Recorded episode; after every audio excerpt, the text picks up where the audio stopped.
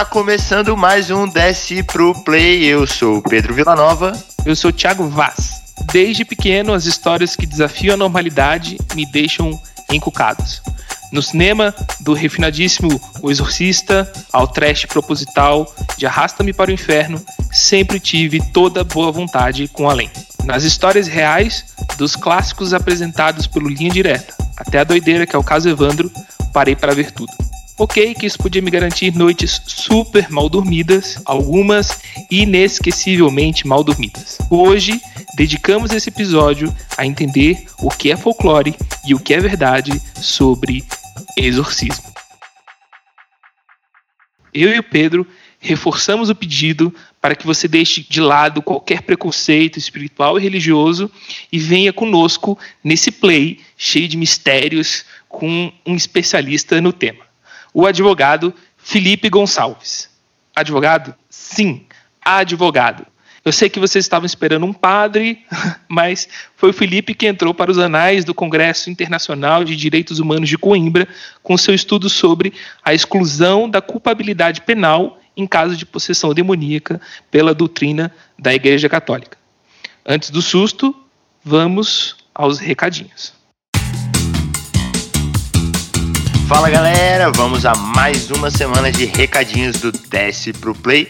E antes desse episódio um pouco sombrio, diferente, vamos falar de coisas boas. Se você ainda não ouviu os outros episódios dessa temporada, você pode fazer o favor de ir lá agora mesmo no seu agregador favorito e escutar. A gente já falou um bocado de tudo. Teve aquele episódio com a Marina sobre moda sustentável, teve uma conversa cabeça com o Daniel Portela sobre saúde mental e o último com o queridíssimo Gael, que chegou aqui para falar sobre solidão e solitude. Se você não sabe a diferença, vai lá escutar. O DPP, de novo, não é financiado pelo Gabinete do Ódio, pelo George Soros, infelizmente. Então, se você pode, ajude a gente a manter esse espaço. Torne-se um doador lá no PicPay. Procura a gente lá por @DPPcash. Dá para doar 5 ou 20 reais. Doe mais e seja o rei do parquinho. E o PicPay te dá cashback. Então, se sobrar uma graninha lá, dá pra gente também, a gente vai ficar muito feliz. Ah, e também estamos no Instagram e no Twitter como @dppcash. Mande sua mensagem, participe aqui com a gente e sem mais delongas, vamos para o nosso episódio de hoje, que tá incrível e com um sustinho.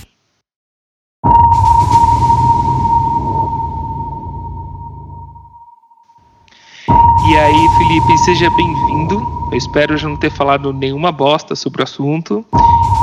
E depois que você escuta o caso Evandro, a gente reforça que todo cuidado é pouco quando o assunto é religião e preconceito. Seja bem-vindo ao Desce Pro Play. Tudo bem, Thiago e Pedro? Que bom que você já deu esse espaço, né, para falar sobre esse tema. Que até eu achei meio loucura quando pensei em falar na faculdade. Todo mundo na faculdade me chamou de louco. Normal. Mas fui, li muito e acabei me surpreendendo positivamente, que tirou um pouco do preconceito que eu tinha e eu mostrei para todo mundo e acabou que quebrei algumas barreiras que, graças a esse artigo, eu consegui chegar na faculdade de Coimbra para apresentá-lo, né? Uma coisa que eu nunca imaginei na minha vida, chegar em Coimbra para apresentar um artigo científico.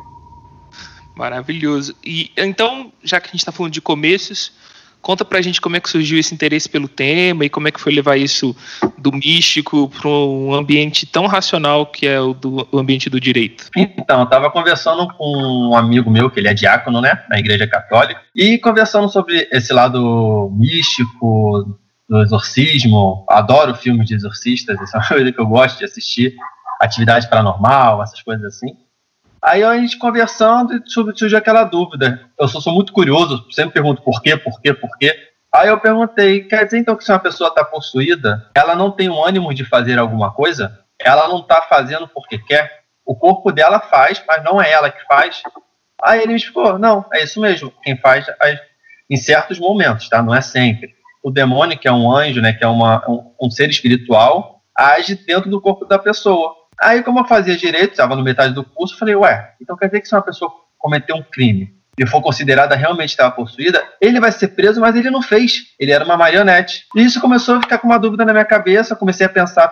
Eu falei, vou escrever sobre isso. É uma coisa diferente, é uma coisa que sai um pouco do senso comum do direito, né? São aquelas mesmos temas que são recorrentes. E me chamaram de maluco a princípio, eu mesmo me chamei, mas fui estudando, comecei a ler livros. Hoje eu tenho Tem certeza que foi você mesmo que se chamou de maluco? Tenho, com certeza fui eu, porque eu me questiono muito. E hoje eu tenho mais de 10 livros sobre o tema que eu tive que ler, porque não tem doutrina no Brasil, no mundo. No Brasil não tem ninguém que fale sobre isso, no mundo tão pouco. E unir o direito a esse tema místico, né, que o pessoal tanto fala, tanto tem medo. E também, também mostrei por conteúdos científicos do lado da medicina, que isso também é comprovado na medicina. Então tive que levar isso tudo para o artigo para poder levar a seriedade também, para o pessoal também não ficar tão banalizado, né? Certo.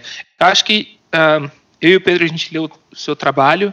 E eu acho que vale a gente começar aqui pontuando o que é possessão, o que é obsessão, o que é infestação, que é uma coisa que você coloca no trabalho, né? Como eu disse, né, que o demônio ele é um ser espiritual de natureza angélica, pela doutrina da Igreja Católica. A gente tem que deixar isso bem claro, porque eu fiz um estrito senso, né?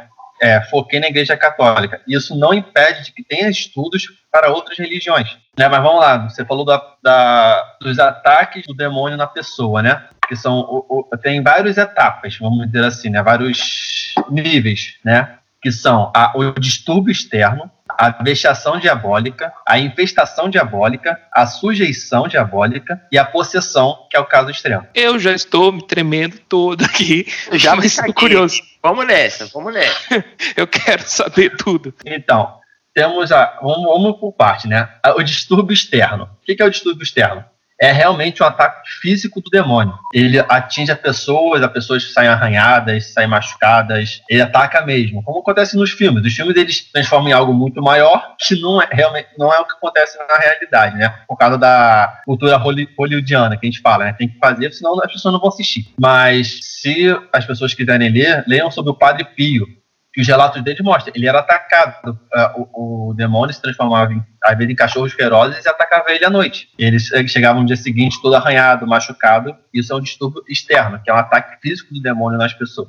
Tem a vexação diabólica, que é a ação que atrapalha o dia a dia, que a pessoa fica sempre doente e não tem um motivo para estar doente. Quando eu estou doente, vai no médico, não tem nada, vai atrapalhando o seu dia a dia. É um ataque mais brando, mas vai atrapalhando o progressivo da pessoa. A infestação que ocorre em objetos. A infestação tipo diabólica. Assim? Porque o que é o demônio, né? O demônio é um ser espiritual. Aí, na infestação diabólica, pode ser que quadros caiam. Eu li relatos de quadros caírem, de pessoas se sentirem mal, entrar numa casa e não conseguir sair depois bem. E aquela casa consumir a pessoa, é porque aquela casa tem uma infestação diabólica. Tem a sujeição, que é quando as pessoas fazem um pacto com o demônio, que muita gente faz isso. Parece que não, parece que é um mundo fechado, mas muita gente faz. Principalmente no mundo de hoje, que as pessoas buscam muito riqueza, que buscam muito prosperidade no trabalho, prezam muito por quero conquistar o outro a qualquer custo, então acabam fazendo essa sujeição que a gente fala. E a possessão em si, né? Que é a presença permanente do demônio no corpo e que ocasiona crises temporárias, bloqueio mental, reação violenta, conhecimento de língua diferente e força sobre-humana. Eu, quando comecei a pesquisar, eu fiz um curso de demonologia aqui em Niterói. E um padre falou com a gente, lá estava dando um curso, ministrando, ele falou que uma senhora de 60 anos levantou um banco de igreja e tacou nele. Uma senhora de 60... Eu, Felipe, com 32, não tenho força de levantar nem meio banco. Imagina uma senhora de 60 anos, né? Tem que deixar isso bem em foco, porque não é apenas falar, a pessoa tá possuída, como a gente vê algumas vezes, infelizmente, algumas esquinas aí, pelo Brasil tem várias, né? Essa pessoa tá possuída, bota a mão na cabeça, e às vezes a gente sabe que às vezes é muito ficção, é muito teatro. E nesse estudo eu mostrei que não é apenas o padre falar que tá possuído, a pessoa tem que passar por realmente um estudo por um médico, por um psicólogo, por um psiquiatra, e ele é o caso final. Então, basicamente, Felipe, acho que é pacífico, vou usar uns termos bem... Acho que é pacífico aqui possivelmente se fosse ter um amigo diácono e tal, você é católico, né? Você é católico. Sim, por isso que eu fiz um estrito senso da Igreja Católica, que é onde eu tenho um meio maior, que eu convivo, que eu leio, que eu estudo, essas coisas mais. Faz sentido. Uma dúvida que eu tenho que você começou a explicar agora e que eu queria que você aprofundasse é, assim, como que judicialmente, no tribunal, no processo, não sei os termos certos ali, mas como que judicialmente é possível diferenciar uma possessão demoníaca, aí, como você está explicando para a gente, para um evento de ordem psiquiátrica, assim, que o juiz acredite, tem uma sequência de documentos, como é que funciona? Que eu acho que assim, para a Igreja Católica tem uma forma, é a mesma forma para a Igreja Católica e para o direito, isso varia, como é que fica assim, não, isso aqui não é um distúrbio psiquiátrico, isso aqui é uma possessão. Quais são essas medidas de segurança, né, Pedro, que garantem, isso. De fato, é um caso de possessão? Então, a gente começa a falar pela importância da prova no processo legal, né? O que seria um processo sem prova? Seria apenas falácia, seria só a palavra contra o outro e ninguém saberia a verdade. Se não tiver a prova, confirma o fato em si. Chega mais próximo da verdade. Até porque nós mesmos temos a tendência de levar um pouco a história para o nosso lado.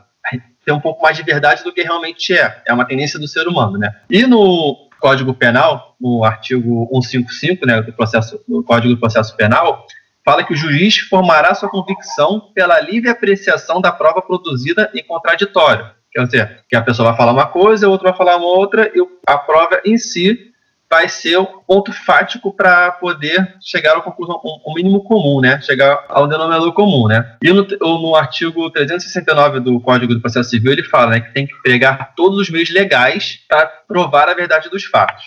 No processo, né, no direito, especialistas podem dar pareceres sobre aquele caso, sobre alguma coisa específica, para poder... Isso serve como prova no processo penal, no processo civil, enfim, onde for. E eu demonstrei no artigo que não é apenas o padre falar ele está possuído. Ele vai passar por uma avaliação psicológica, vai passar por uma avaliação psiquiátrica. E depois de chegar ao senso comum de que não teve nenhuma possibilidade de doença psíquica, nenhuma enfermidade medicinal, o exorcismo ela é a última fase.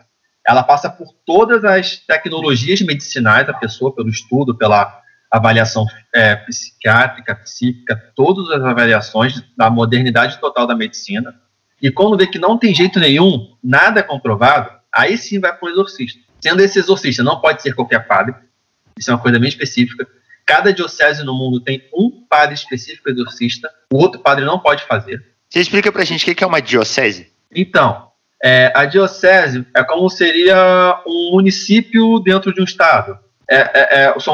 Para ficar mais fácil de coordenar, né? Então separa em várias igrejas que formam uma diocese. Por exemplo, aqui de Niterói, vai de Niterói, se eu não me engano, posso estar falando, quem estiver escutando que é da diocese de Niterói, me desculpe se eu estiver errando. Vai de Niterói, acho que é Cabo Frio, Búzios. Aí depois começa outra diocese. É como se fosse um estado, né, um país, e separa em estados, mini-estados e municípios. É só para organizar melhor a igreja então, em si. Tem muito padre. Eu achei que fosse um negócio raríssimo, então tem muito padre exorcista. Tem muito. Mas, tipo assim, nem toda diocese tem um exorcista, tá? Eu achava que era tipo um 5. Não. Inclusive, se fosse tipo 3 no Brasil. Pra você ver o que também me chamou a atenção, tem um documentário na Netflix que é O Diabo e o Padre Amorth. Ele foi feito pelo produtor do filme Exorcista original. Ele é de 2017. Ele comenta que na Itália, em 2017, né?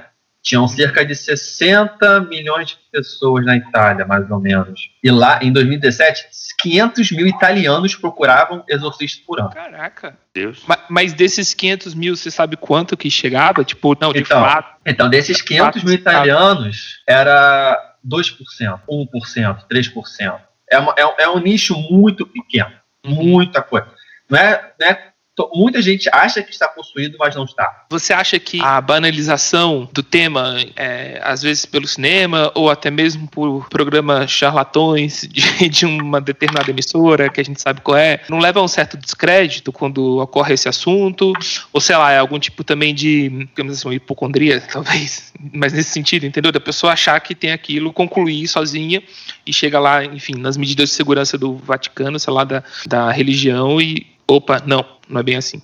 Com certeza. A banalização de tudo faz um assunto sério se tornar escantizado, né? Acaba se tornando uma coisa mais folclórica do que séria. Tudo que é banalizado, né? E uma coisa que me chamou muita atenção, que eu achei em um livro, né, chamado Exorcistas e Psiquiatras. que é a do padre Gabriel Amorth. Ele já faleceu. Ele foi presidente da Associação Internacional dos Exorcistas, lá no Vaticano. E nesse livro, ele foi a 2 congressos médicos para explicar essa parceria psiquiatra-exorcista. O livro é todo sobre isso, perguntas e respostas de psiquiatras e as respostas dele e a troca, né? A pergunta que ele fazia para os psiquiatras e as respostas. Isso dá uma clareza que é uma coisa que mostra que a medicina e a religião podem ajudar muito o direito, não tirando o Estado laico. O Estado laico é simplesmente você respeitar todas as religiões. Isso é uma base do Estado laico. E eu quero que tenha estudo sobre das outras religiões para a gente poder engrandecer ainda mais esse lado. Né? Mas vamos lá, você falou que isso é muito importante. Vai atingir 2% de todo mundo que acha que está possuído, mas é 2%. Aí você vai botar uma pessoa que está possuída numa clínica psiquiátrica para melhorar o ser humano, né? Porque quando você tem uma medida de segurança, você quer que a pessoa volte melhor para a sociedade. Se você não der o tratamento certo para a pessoa, como ela vai voltar melhor para a sociedade? Aí você vai dar um tratamento psiquiátrico para a pessoa que está possuída. Ela vai voltar igual, ou vai ficar lá eternamente. É isso que eu quero levar. Atende um nicho muito pequeno, sim, mas atinge. Tem pessoas que estão assim. E o meu medo sempre foi usar isso para o mal, né? Porque todo mundo fala, meu cliente fez isso porque está possuído. Tá, então vamos lá. Chama lá um psicólogo que seja registrado, uma junta, né, da comarca que seja, um psiquiatra. Aí se eles fizerem uma análise da medicina e verem que não tem nenhum jeito, chame um padre especializado para fazer um diagnóstico, que ele faz um exorcismo inicial, que é o diagnóstico. E nesse exorcismo você já consegue saber se a pessoa está mesmo possuída ou não. E com isso, chegar, não, ele está possuído, ou não, não está. E dá a medida de segurança melhor para a pessoa. Felipe, essa junta que decide a conclusão dessa análise, ela é muito mais difícil do que uma junta médica que vai fazer um laudo sobre alguém que está com uma doença psíquica. Qualquer coisa. Não, uma doença psíquica mesmo. Então, porque para chegar a essa conclusão do exorcismo, a gente usa o princípio da economia, lembrei agora para, né? Porque ela procura elucidar segundo os mais modernos conhecimentos da psicologia e da medicina. Então, vai fazer uma análise completa do paciente, né, que seria do psicólogo e do psiquiatra, e se não tiver nenhum jeito, nenhuma anomalia psiquiátrica, alguma coisa assim, aí vai ser levado para um padre para fazer um exorcismo, que a gente chama de exorcismo diagnóstico, para poder falar assim, não, realmente está, não, realmente não está. Porque vai ser um pouco longo, vai ser sim, mas pelo menos você vai ter um diagnóstico correto, não vai ter um diagnóstico charlatão, para tentar livrar as pessoas de uma cadeia, de uma condição mais secreta, para poder chegar ao denominador comum e até melhorar a pessoa com a sociedade, para a gente viver numa sociedade melhor, né? Eu vou te fazer uma pergunta sobre... Eu estava com a pergunta pronta aqui, mas ouvindo você falar, me veio à mente outra coisa. Eu não sei como é que é tratado isso, mas, por exemplo, uma pessoa ela pode ter essa possessão... Eu estou pensando como eu pensaria se eu fosse o demônio. A pessoa tem a possessão... O demônio vai lá, o diabo, determinado demônio vai lá, possui a pessoa, e aí, sei lá, mata uma pessoa, né? Fere alguém, alguma coisa assim, e vaza. Fica. Como é que funciona isso? Fica um registro? A pessoa tá com isso dentro dela? Como é que funciona a crença para vir o padre vem e ele descobre isso? Não tem como, assim, pelo seu estudo, pela sua crença. Fica registrado isso, não tem como ter sido assim, cara, então, o demônio vazou, não tem mais como ninguém... O de advogado do diabo, não é isso? Exatamente, sou advogado do diabo aqui. Não, essas perguntas são até boas, sabe? É uma dúvida que vai sempre ocorrer, mas não é costume, não é normal acontecer de um demônio possuir uma pessoa, vou fazer uma pegadinha com ela, vou possuir ela, vou fazer alguma coisa, vou meter o pé. Não, porque o demônio ele gosta de ficar oculto. Então, quanto menos você falar nele, quanto menos você provocá-lo, ele vai ficar lá, então ele vai possuir a pessoa, porque o objetivo dele é possuir o corpo da pessoa. Não é entrar, fazer alguma coisa e sair. É justamente possuir aquele corpo, se a pessoa não se cuidar, não receber futuramente, né, um exorcismo, um tratamento, o que seja, ela vai ficar ali eternamente. Tem pessoas possuídas que nunca vão saber que estão possuídas, porque ele não vai expor no corpo da pessoa isso. E uma coisa que é muito legal que eu aprendi, que é o seguinte, não é apenas o exorcismo que vai livrar a pessoa do demônio, não. Tem casos que demoram anos e anos de exorcismo. Anos e anos. É uma coisa que... Casos e casos. Tem casos que tem, por exemplo, legiões. São vários demônios possuindo uma mesma pessoa, sabe? Então, é uma coisa muito específica, é uma coisa muito... Uma coisa que eu achei que era fictício, mas depois no estudo eu disse que era verdade. De cuspir objetos. Isso acontece, de cuspir pregos, cuspir coisas grandes. E um padre, quando me explicou isso no curso que eu fiz, ele falou que sai um tipo um líquido da boca da pessoa que se materializa depois do objeto. Ou seja, prego, ou seja, é coisa meio que só... eu até abri porque a gente é muito São Tomé, né? A gente só crê vendo. A gente tem que ver pra crer. Não, né? Eu tô tranquilo. Não precisa nem ver. Não. Eu tô aqui, eu passo. Mas sob a ótica do direito, você enquanto advogado, existe algum caso notório no direito que isso tenha acontecido, ou que um advogado de defesa, enfim, um colega seu tenha alegado isso? Existe? Ou é algo, é uma seara que você está buscando agora, que assim, buscando, acho que você não quer ter um cliente possuído, mas que você está desbravando, ou existe já um caso notório que isso tenha acontecido em algum lugar do mundo? Então...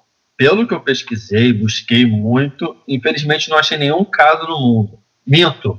Tem um caso na Itália, que eu não consegui depois deixar a matéria, tem uma matéria na Itália, que foi comprovada na justiça italiana, porque na Itália tem o divórcio e a pessoa pode ser condenada pela culpa do divórcio, ter dolo pelo divórcio e ser punida na justiça. E foi comprovado que a mulher estava possuída no ato de traição. Ela não traiu, que ela era possuída, foi comprovado lá e ela foi inocentada por esse laudo do médico, esse laudo junto com o padre, tipo, especialista na época. Então eu não consegui achar essa matéria, eu vi isso uma vez e depois nunca mais achei. E ela foi inocentada por isso. No Brasil, ainda nunca, não tem nenhum caso. Teve pelo espiritismo. Teve 2 casos no Brasil, que agora me fugiram na cabeça, mas que as pessoas foram inocentadas por cartas psicografadas.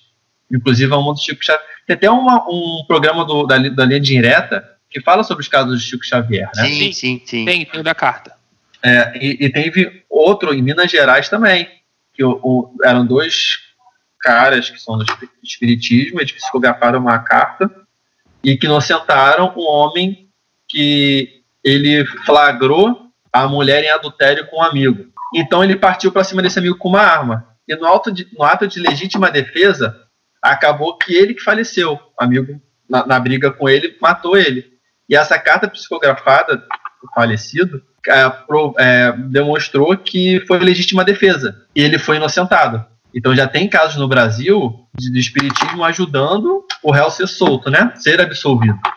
Então, se nós vivemos num estado laico, que todas as religiões têm que ser respeitadas, se já existem casos favoráveis que o espiritismo comprovadamente ajudou o judiciário, porque não a Igreja Católica ou outras religiões também possam ajudar para a gente ter uma condenação justa, que é o que a gente busca no direito, né? É uma condenação justa. Você tem alguma sugestão de analogia de crime em casos como esses? Como é uma tese, vamos dizer assim, nova, né, que eu estou trazendo, então, infelizmente, não tenho nada para comparar. Teve um caso que eu li sobre 3 crianças que mataram uma menina, também foi lá na Europa, se eu não me engano foi na Itália também, acho que foi na Itália.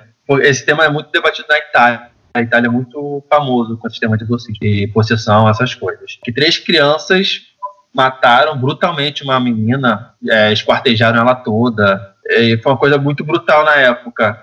E nunca fizeram uma pesquisa, nunca fizeram diagnóstico dessas 3 crianças, mas um padre que falou, deu opinião, falou, ele não podia dar certeza porque não fez o diagnóstico. Mas é provável que as 3 crianças estavam possuídas, porque a brutalidade que foi feita, a força que elas usaram, não é uma coisa simples de criança. Então, é uma coisa que aconteceu lá fora, mas pode acontecer aqui no Brasil. Tem um caso aqui no Brasil que eu já ouvi, enfim, eu não te conhecia, então não ouvi com a atenção de quem já agora conhece a tua área de estudo aí, né? Mas é um caso famoso, aquele menino em São Paulo que matou a família inteira, acho que o nome do menino é Marcelo. Ele voltou para casa, ele foi pra escola de carro, passou a manhã inteira na escola, voltou para casa e se matou, né? Que ele teria matado a família inteira de noite, a mãe, o pai, a avó e a tia-avó, foi pra escola de carro, ficou a manhã inteira na escola, voltou para casa e se matou. Passou batido, por mim, é um crime, de fato é um crime que aconteceu, é um crime brutal que não, eu acho que não foi resolvido. Tem umas linhas de investigação que acham que foi alguém que entrou e tal, na casa, como os pais eram policiais, que pode ter feito isso, mas existe ali uma pulga, né, de o menino foi pro colégio depois que as pessoas já estavam mortas, então como é que isso teria acontecido? É que a mãe ia fazer uma denúncia, né, de corrupção na corporação e aí acontece tudo isso, então... Sim, aí, mas o que dá força para essa vertente sobrenatural, assim, é que as pessoas morreram e a criança foi para a escola depois das pessoas terem morrido. Então, já, tipo assim, a não ser que essa criança estivesse em outro lugar, como é que ela ficou na escola de boas, não pediu socorro nem nada, sabendo que os pais estavam mortos em casa? Demônio. Aí, agora a gente já sabe que é o mochila de criança, o Sete Pele. Felipe.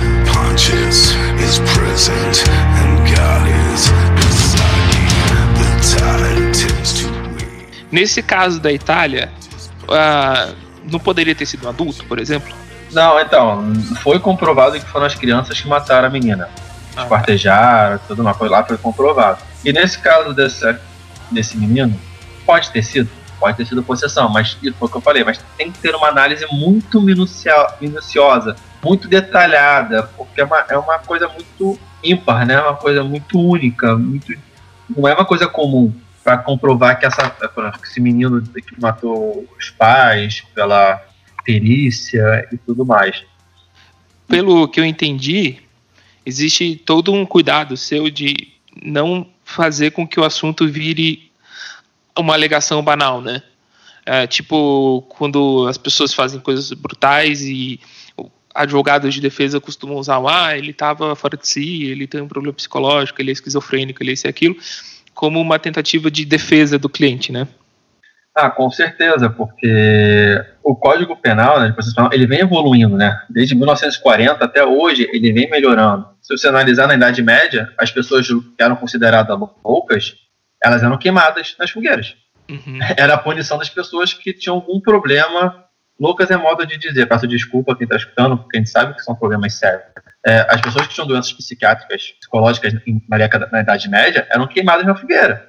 E com o tempo, eram presas, aí depois foram melhorando as medidas de segurança, que foram para hospitais psiquiátricos e tudo mais. Então, é uma evolução que a gente faz na sociedade com tudo, né? Então, isso é mais... Pode ser, eu até brinquei na minha defesa da tese, né, que eu não quero ser igual o criador da pólvora, o descobridor da pólvora, que muitos anos depois ele deu um depoimento falando que se arrependeu de ter construído a pólvora porque ele nunca soube que ia se transformar em armas. Se ele soubesse, ele não ia a fundo na pesquisa dele. Então, eu até brinquei, eu não me comparo a ele, até porque o feito dele foi uma coisa extraordinária para a sociedade, que é a pólvora na época. Mas eu também não quero ser a pessoa que fala assim, olha, graças ao Felipe lá em 2019, 2018, olha como é que tá hoje, foi graças a ele, uma coisa ruim, levando para um lado ruim. Não quero isso, sabe? Eu quero apenas elucidar, mostrar para as pessoas que realmente existe, é uma parcela mínima, minúscula da população, mas existe, e para ter um tratamento certo, correto, que seria o exorcismo, né? O cinema contou uma história muito envolvente, que é o caso da Annelise, né, que no cinema ficou conhecido como Emily Rose. E o filme é muito mais um filme de tribunal do que um filme de terror, né? É o filme mais, assim, o filme mais assustador que eu vi na minha vida, mais do que O Exorcista. Porque, porra, toca lá a porra da fita. 7 entidades se anunciando, né? É um terror. A outra porção do filme trata de uma história de tribunal, né? Porque os pais e o padre estavam sendo denunciados por negligência, né? Por não deixarem, sei lá, acontecer tratamentos, etc. porque isso talvez enfraquecesse o poder do exorcismo. E acaba que eles são condenados, né? Na história real. Você tem conhecimento de histórias parecidas com essa, em que é discutido a culpabilidade de pessoas que estão envolvidas em casos de possessão? Tem um documentário que Eu vi quando eu fiz esse curso de demonologia, foi até o padre que me indicou, eu vi na época e depois eu nunca mais achei esse documentário também. Até procurei ele mês passado para assistir de novo, que é o primeiro caso de possessão reconhecida pelo governo dos Estados Unidos. É que eles têm um documentário que eles estavam procurando pessoas que tinham poderes mentais para atacar outras pessoas em guerras futuras e tudo mais, por psiquiatria, por força mental. Então vão conseguir atacar outra pessoa por videoconferência em outro país do mundo, sabe? Eles estavam procurando pessoas que tinham poderes mentais e caíram no caso de uma mulher que estava realmente possuída. O demônio tem esse poder. Eles torturaram um soldado do outro lado do mundo, só que eles foram dando corda para esse demônio que estava possuindo a mulher. E chegou no nível que ninguém mais conseguia se segurar a mulher. Trancaram ela, botaram ela numa jaula, até que tiveram que chamar um padre para poder fazer exorcismo, só que ela estava com uma legião tão grande, inclusive até o padre faleceu. Ela faleceu e o padre faleceu. Pela explosão dela, pela raiva dela, pela fúria dela, que estava, não dela, né, dos demônios, estava possuído. É o primeiro caso de... não sei se é o único, mas foi o primeiro caso do governo dos Estados Unidos reconhecer que existe a possessão, que a pessoa estava possuída. Você lembra o ano em que isso aconteceu? Não lembro agora de cabeça, foi eu tenho que ver nas minhas anotações, que na época eu fiz o curso, fiz anotações no bloquinho que se perdeu, que eu me mudei, então eu acabei perdendo esse bloquinho na mudança, mas tanto esse documentário quanto o que tem na Netflix, que é O Diabo e o Padre Amorth, tira um pouco do hollywoodiano, da possessão. Inclusive, desse Diabo e o Padre Amorth, mostra o Padre Amorth, né, que foi um dos precursores, que foi um dos que mais popularizou o exorcismo no mundo, mostra ele fazendo um exorcismo real. Como é feito o exorcismo real? Esse documentário do Netflix foi de 2017, tem 3 anos, é novo. Mostra muito claramente, e tem depoimentos de médicos, de pessoas especializadas na área de psiquiatria, de psicólogos, mostrando que... E pessoas que também são céticas nesse documentário, que é bem... Eu achei isso bem imparcial, bem legal esse documentário. E de neurologistas que também dão depoimentos, e é bem interessante. Eu vou fazer uma pergunta bem filho da puta, porque ela é simplista, e a gente você tá ressaltando, né, de que cada caso é um caso, de que existe todo um processo, um procedimento para determinar possessão ou não. Mas se você fosse um juiz e tivesse comprovado na sua frente um caso de possessão... Ih! Travou.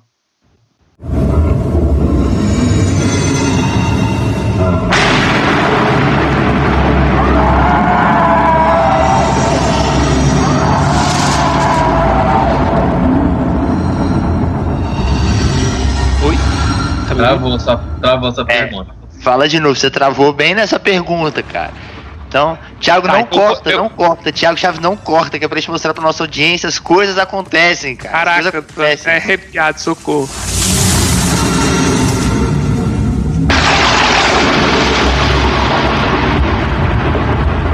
Então, eu tava pensando que, se você fosse um juiz, diante de uma situação comprovada, né, por esses processos todos de segurança que você está colocando em relação à possessão, você inocentaria a pessoa que cometeu um crime durante um processo de possessão? Ou, sei lá, aplicaria uma sentença, uma multa, alguma coisa assim? De novo, então, estou sendo simplista na pergunta, né? Porque não é um caso. Então, eu aplicaria uma medida de segurança específica para aquele caso, né? Que seria o exorcismo. Seja um exorcismo...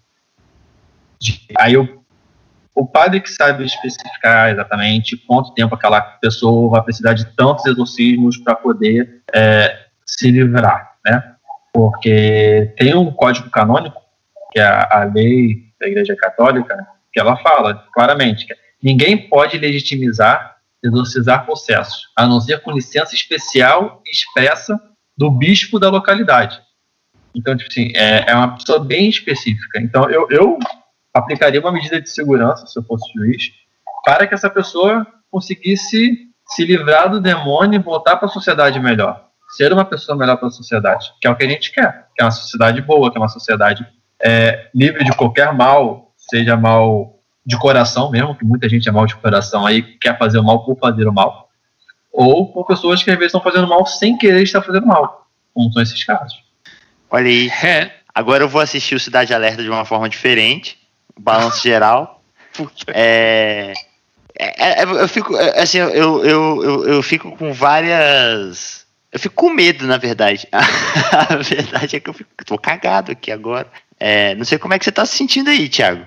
Depois que vocês me falaram que quando eu fui fazer a pergunta travou, eu acho que é bicho. Você travou, inclusive, agora tá totalmente travado. Aconteceu eu me sinto assim, eu não me lembro.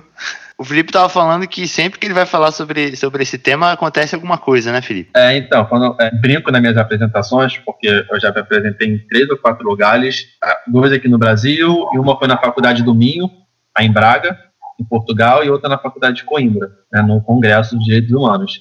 E até brinco no início da minha apresentação, que eu pergunto assim, quem tem medo do assunto?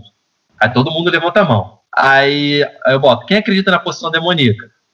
Aí eu também levanto a mão para os dois. Eu tenho medo, eu não vou falar que eu não tenho medo, porque é um assunto muito delicado. E quanto mais você entra no assunto, quanto mais você vai fundo, mais você vê as coisas. Eu parto do princípio de que se eu sinto medo é porque eu acredito, né?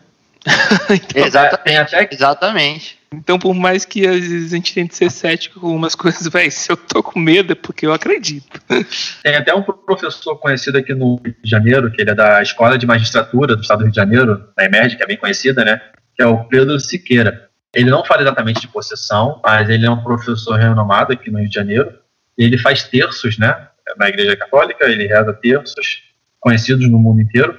E ele vê, por exemplo, anjo da guarda, ele vê demônios, ele tem um dom de ver. E ele é um professor de direito. Ele demonstra que vê, ele fala, dá explicações, eu tenho uns 4 livros dele. E é muito legal os livros dele, que ele fala, ele vê coisa boa e vê coisa ruim. Ai, meu Deus, tá ficando cada vez. E como vocês falaram aí, né, quando eu apresentei meu TCC na faculdade, teve um estrondo sem nenhum sentido na faculdade até hoje. Na hora que eu comecei a falar, teve um estrondo na porta. E ninguém sabe o que aconteceu. Quando eu fui apresentar em Coimbra, deu vários problemas no maquinário lá da faculdade.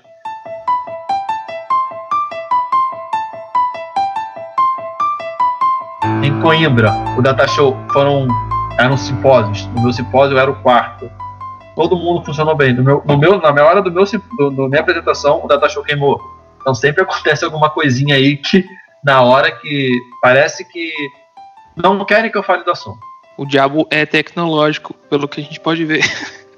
Exatamente. O diabo sabe que não tá show, pô. Na verdade, é porque o demônio, ele quer se mostrar oculto sempre.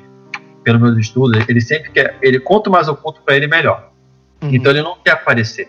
As pessoas às vezes falam, o demônio tem que aparecer. Não, ele não quer aparecer. Pelos estudos, pelo que eu li e tudo mais, ele quer... Quanto mais escondido, esquecido, pra ele é melhor. Entendi. Felipe, esse papo podia ir mais longe. Eu ia falar, podia ir mais longe, mas eu estou realmente arrepiado. Você falou que é bom não falar dele. Eu estou com medo da gente se estender no assunto e acontecer alguma coisa.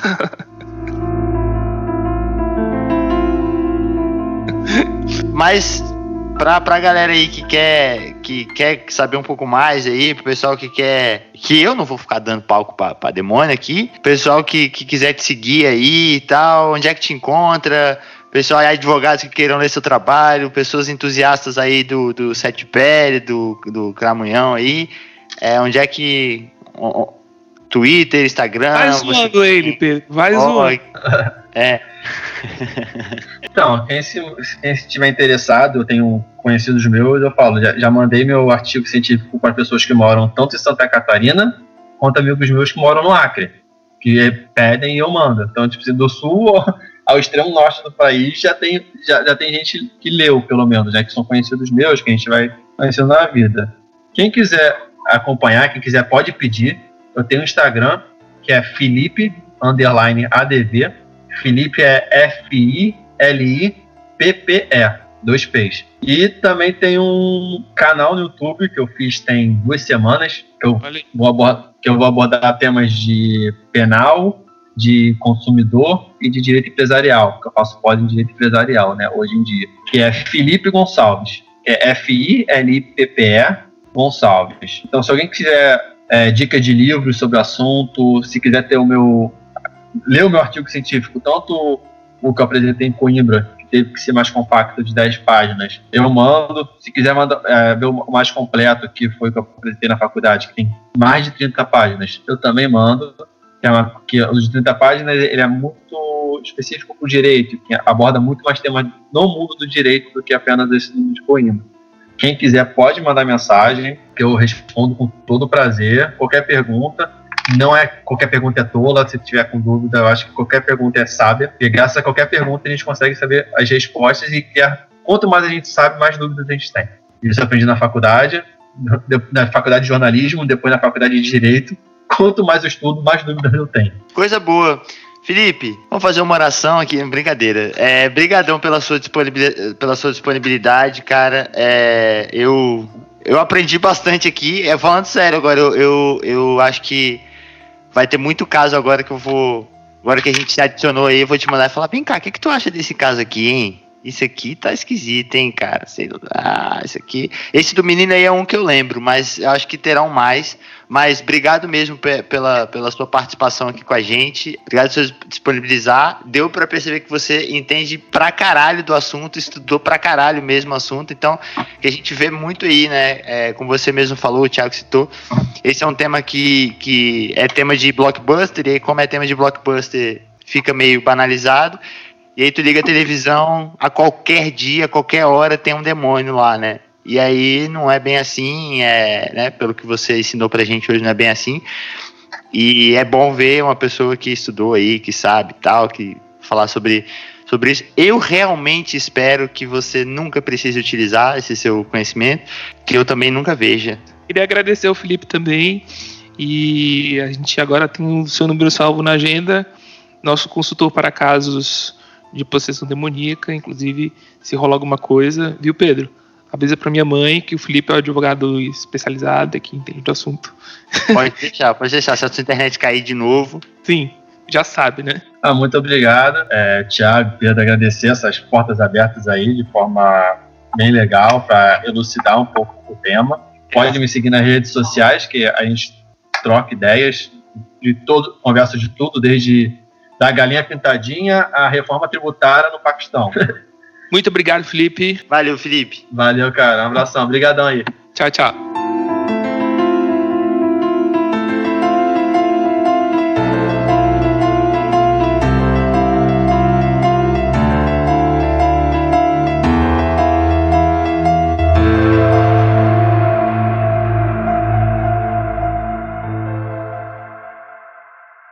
E olha só, agora eu tô ouvindo um negócio aqui, eu não sei, agora eu não sei mais se é ou não é, será que é o... Mamadeira de piroca, quem não ama, soca. Vou cantar a musiquinha do Mamadeira de Piroca, você que tá aí escutando a gente e que não tá cagado, você que tá bem, você que tá com a energia lá no alto, chegou a hora do quadro, que é o quadro, né, o quadro leve, aquele quadro bacana...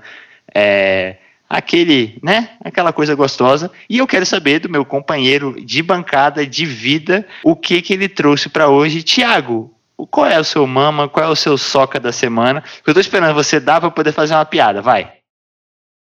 Que? Tá, eu tenho 3.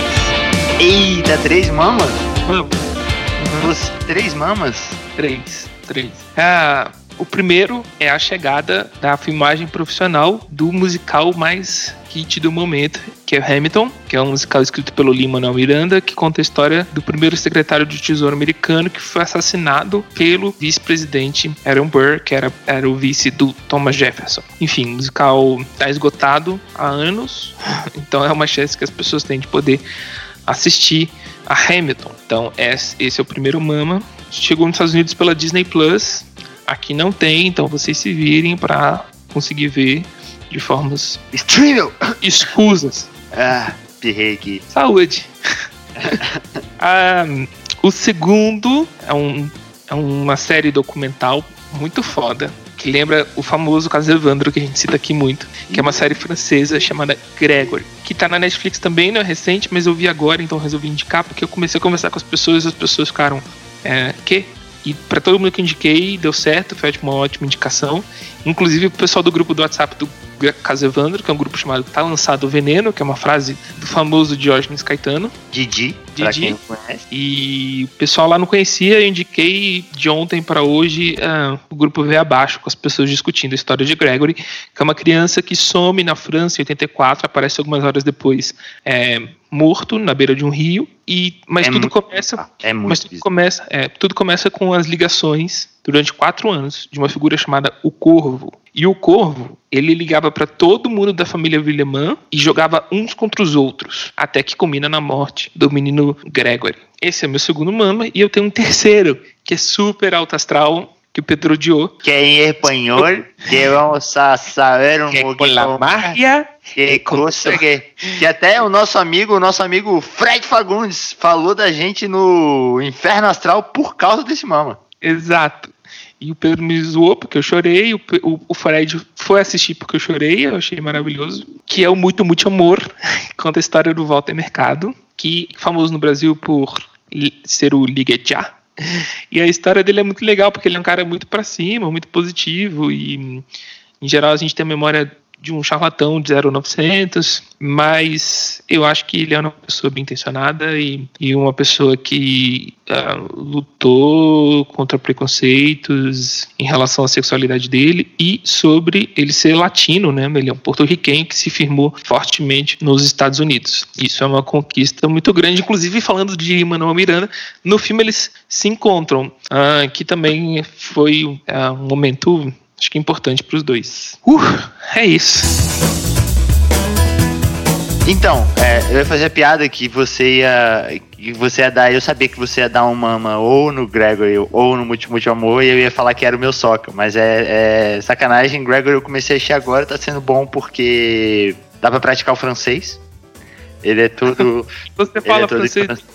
Não, lógico que não, mas eu consigo perceber quando a pessoa fala... Bernardo Laroche, Gregory, Jean-Marie,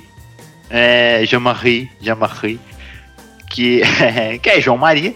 O Muito Muito Amor, justiça seja feita, não é que eu odiei, é que eu me expressei mal, eu não odiei. Mas é que esse host que nos fala, ele fez uma propaganda tão grande que eu fui esperando assistir algo fantástico, eu achei normal, mas de fato eu concordo com o Thiago. Em um mundo de João de Deus é bom a gente ver um Walter Mercado, né? Uhum. Uma pessoa que é tipo do bem e tá ali, saca? Tipo, não tá fazendo mal nenhum. E a história dele, só que eu acho muito doido, é que assim, ele se tornou ele era um super artista, showman e tal, né? E ele se tornou simplesmente porque ele foi vender uma peça num programa, e ele foi fantasiado com aquelas roupas largona policial assim, e tal. E aí o cara pediu pra ele falar, zoou e pediu pra ele falar de signos e tal, ele falou, e aí quando ele terminou de falar, a audiência tinha ido na casa do caralho de alta, assim, ele falava, velho, você tem que voltar amanhã. E aí ele começou totalmente ao acaso a fazer o que ele ficou famoso, mundialmente famoso, e acho fofo como ele termina a vida dele, bom, ele termina, vocês vão ver, ele termina a vida dele em altíssimo nível, mas de uma forma humilde, assim, em paz com a vida dele. Depois de mil, em relação ao documentário, muito bom. Não, eu tô fazendo isso só como justiça, porque a minha esposa e o Thiago, elas conversam, né? E aí ela falou que eu tinha dormido, e eu achei injusto, porque eu não dormi. Eu não dormi. Quando eu durmo, eu falo que é 90%. Mas eu não dormi, igual o Gregory hoje. Eu assisti o primeiro, eu assisti o segundo episódio. Eu não assisti porque eu sabia que eu ia dormir. Aí eu parei. Exorcismo. Exatamente. Agora, depois de falar de exorcismo, eu vou fazer vou dar um gás. Mas, depois de eu enrolar tudo que tinha pra enrolar, porque o que acontece? Eu tenho uma que é um livro, que é da Angela Davis. Angela Davis, que é ativista e de comunismo, né? Dos direitos das pessoas pretas. Apresentações. Se você não conhece a Angela Davis, vai atrás. Começa de novo. Que é o livro Estarão as Prisões Obsoletas, que eu tô achando incrível. É um livro, eu comecei a ler na sexta-feira. também conhecido como Uns Dias Atrás. Numa sentada, você lê metade, na segunda sentada você terminou de ler o livro inteiro, é uma delícia. E vai ser meu único mama porque eu tô fazendo uma coisa que não adianta eu dar um mama do que eu tô assistindo, porque eu tô assistindo Breaking Bad pela primeira vez na minha vida, porque eu postei esses dias que eu nunca vi, porque eu achei chato a primeira vez. Aí, tanta gente me mandou mensagem: dá uma nova chance pra Breaking Bad, o que eu tô assistindo, e eu tô achando que eu vou desistir de novo. É, e aí desiste duas vezes e você não vai mais, né? Obrigado, mas eu acho uma boa série. É, porque tem um lance do podcast que a gente vai comparar pra sempre todos os thrillers brasileiros com o caso Evandro, porque foi o primeiro e tal. E tem muita gente que fala, por exemplo, eu gosto de Ozark. Aí outro dia o cara falou pra mim: ah, Ozark é a coisa mais Breaking Bad depois de Breaking Bad. Eu falei: ah, vou assistir essa merda agora, porque eu comecei a assistir lá atrásão, quando o Netflix ainda não era tão Netflix assim. E eu achei chato pra caralho a primeira temporada. Mas não adianta eu dar um mama de Breaking Bad. Mas se você não assistiu, a gente vai fazer um grupo de pessoas que estão assistindo Breaking Bad de 2020 pra gente poder ter assunto. Tem alguém que tá assistindo Arquivo X em 2020. Que eu amo, mas não sei se eu acho que eu veria de novo, sim. Mas eu tenho certeza que alguns episódios envelheceram mal. Ah, com certeza, com certeza. É que nem House of Cards 1. Ele falou que ele começou a assistir House of Cards e falou: velho, é muito... nossa, é ruim. Eu falei: pô, mas você tá assistindo a parada 7 anos depois. É, eu assisti até acabar, né? Que foi até a terceira temporada. O final é ruim. Acabou na terceira temporada. A quarta e a quinta você pode jogar no lixo. Acabou, assista até o final da terceira. Mas fica aí já o Soca, quarta e quinta temporada de House of Cards. O meu veredito pro Mama, agora o review de Mamas, o Muito Muito Amor realmente vale a pena assistir. Você não vai chorar, eu acho. Não sei também, Thiago, como eu perei a vida, eu tô com o olho seco, né? Vai chorar. É, pode ser. E eu tem essa coisa, eu tô com o olho seco, eu perei a vista e meu olho tá seco. Então pode ser isso. Será que é só o seu olho ou o seu coraçãozinho também? Eita, será? Eu ia até cantar um samba aqui, mas acho que eu não vou fazer isso então. Eu quero chorar, não tenho lágrimas. Vamos nessa? Será? Hein? Sobe aquele samba bacana pra gente, Thiago Chaves, que agora é a hora. É a comunidade, é isso. Vamos embora. Esse dia que a gente falou do Cramunhão, esse dia que a gente terminou com Muito Muito Amor, alegria pura. É isso, né, Thiago? Um episódio místico, né? Um episódio... cheio de marca. Exatamente, é. E ligue já. Você já pensou que Desce Pro Play é quase um ligue já? Meu Deus, eu tô chocado. A gente sempre esteve conectado a Walter Mercado. Caralho, eu não entendi ainda. É que play, ligue, tipo, Desce Pro Play, ligue já.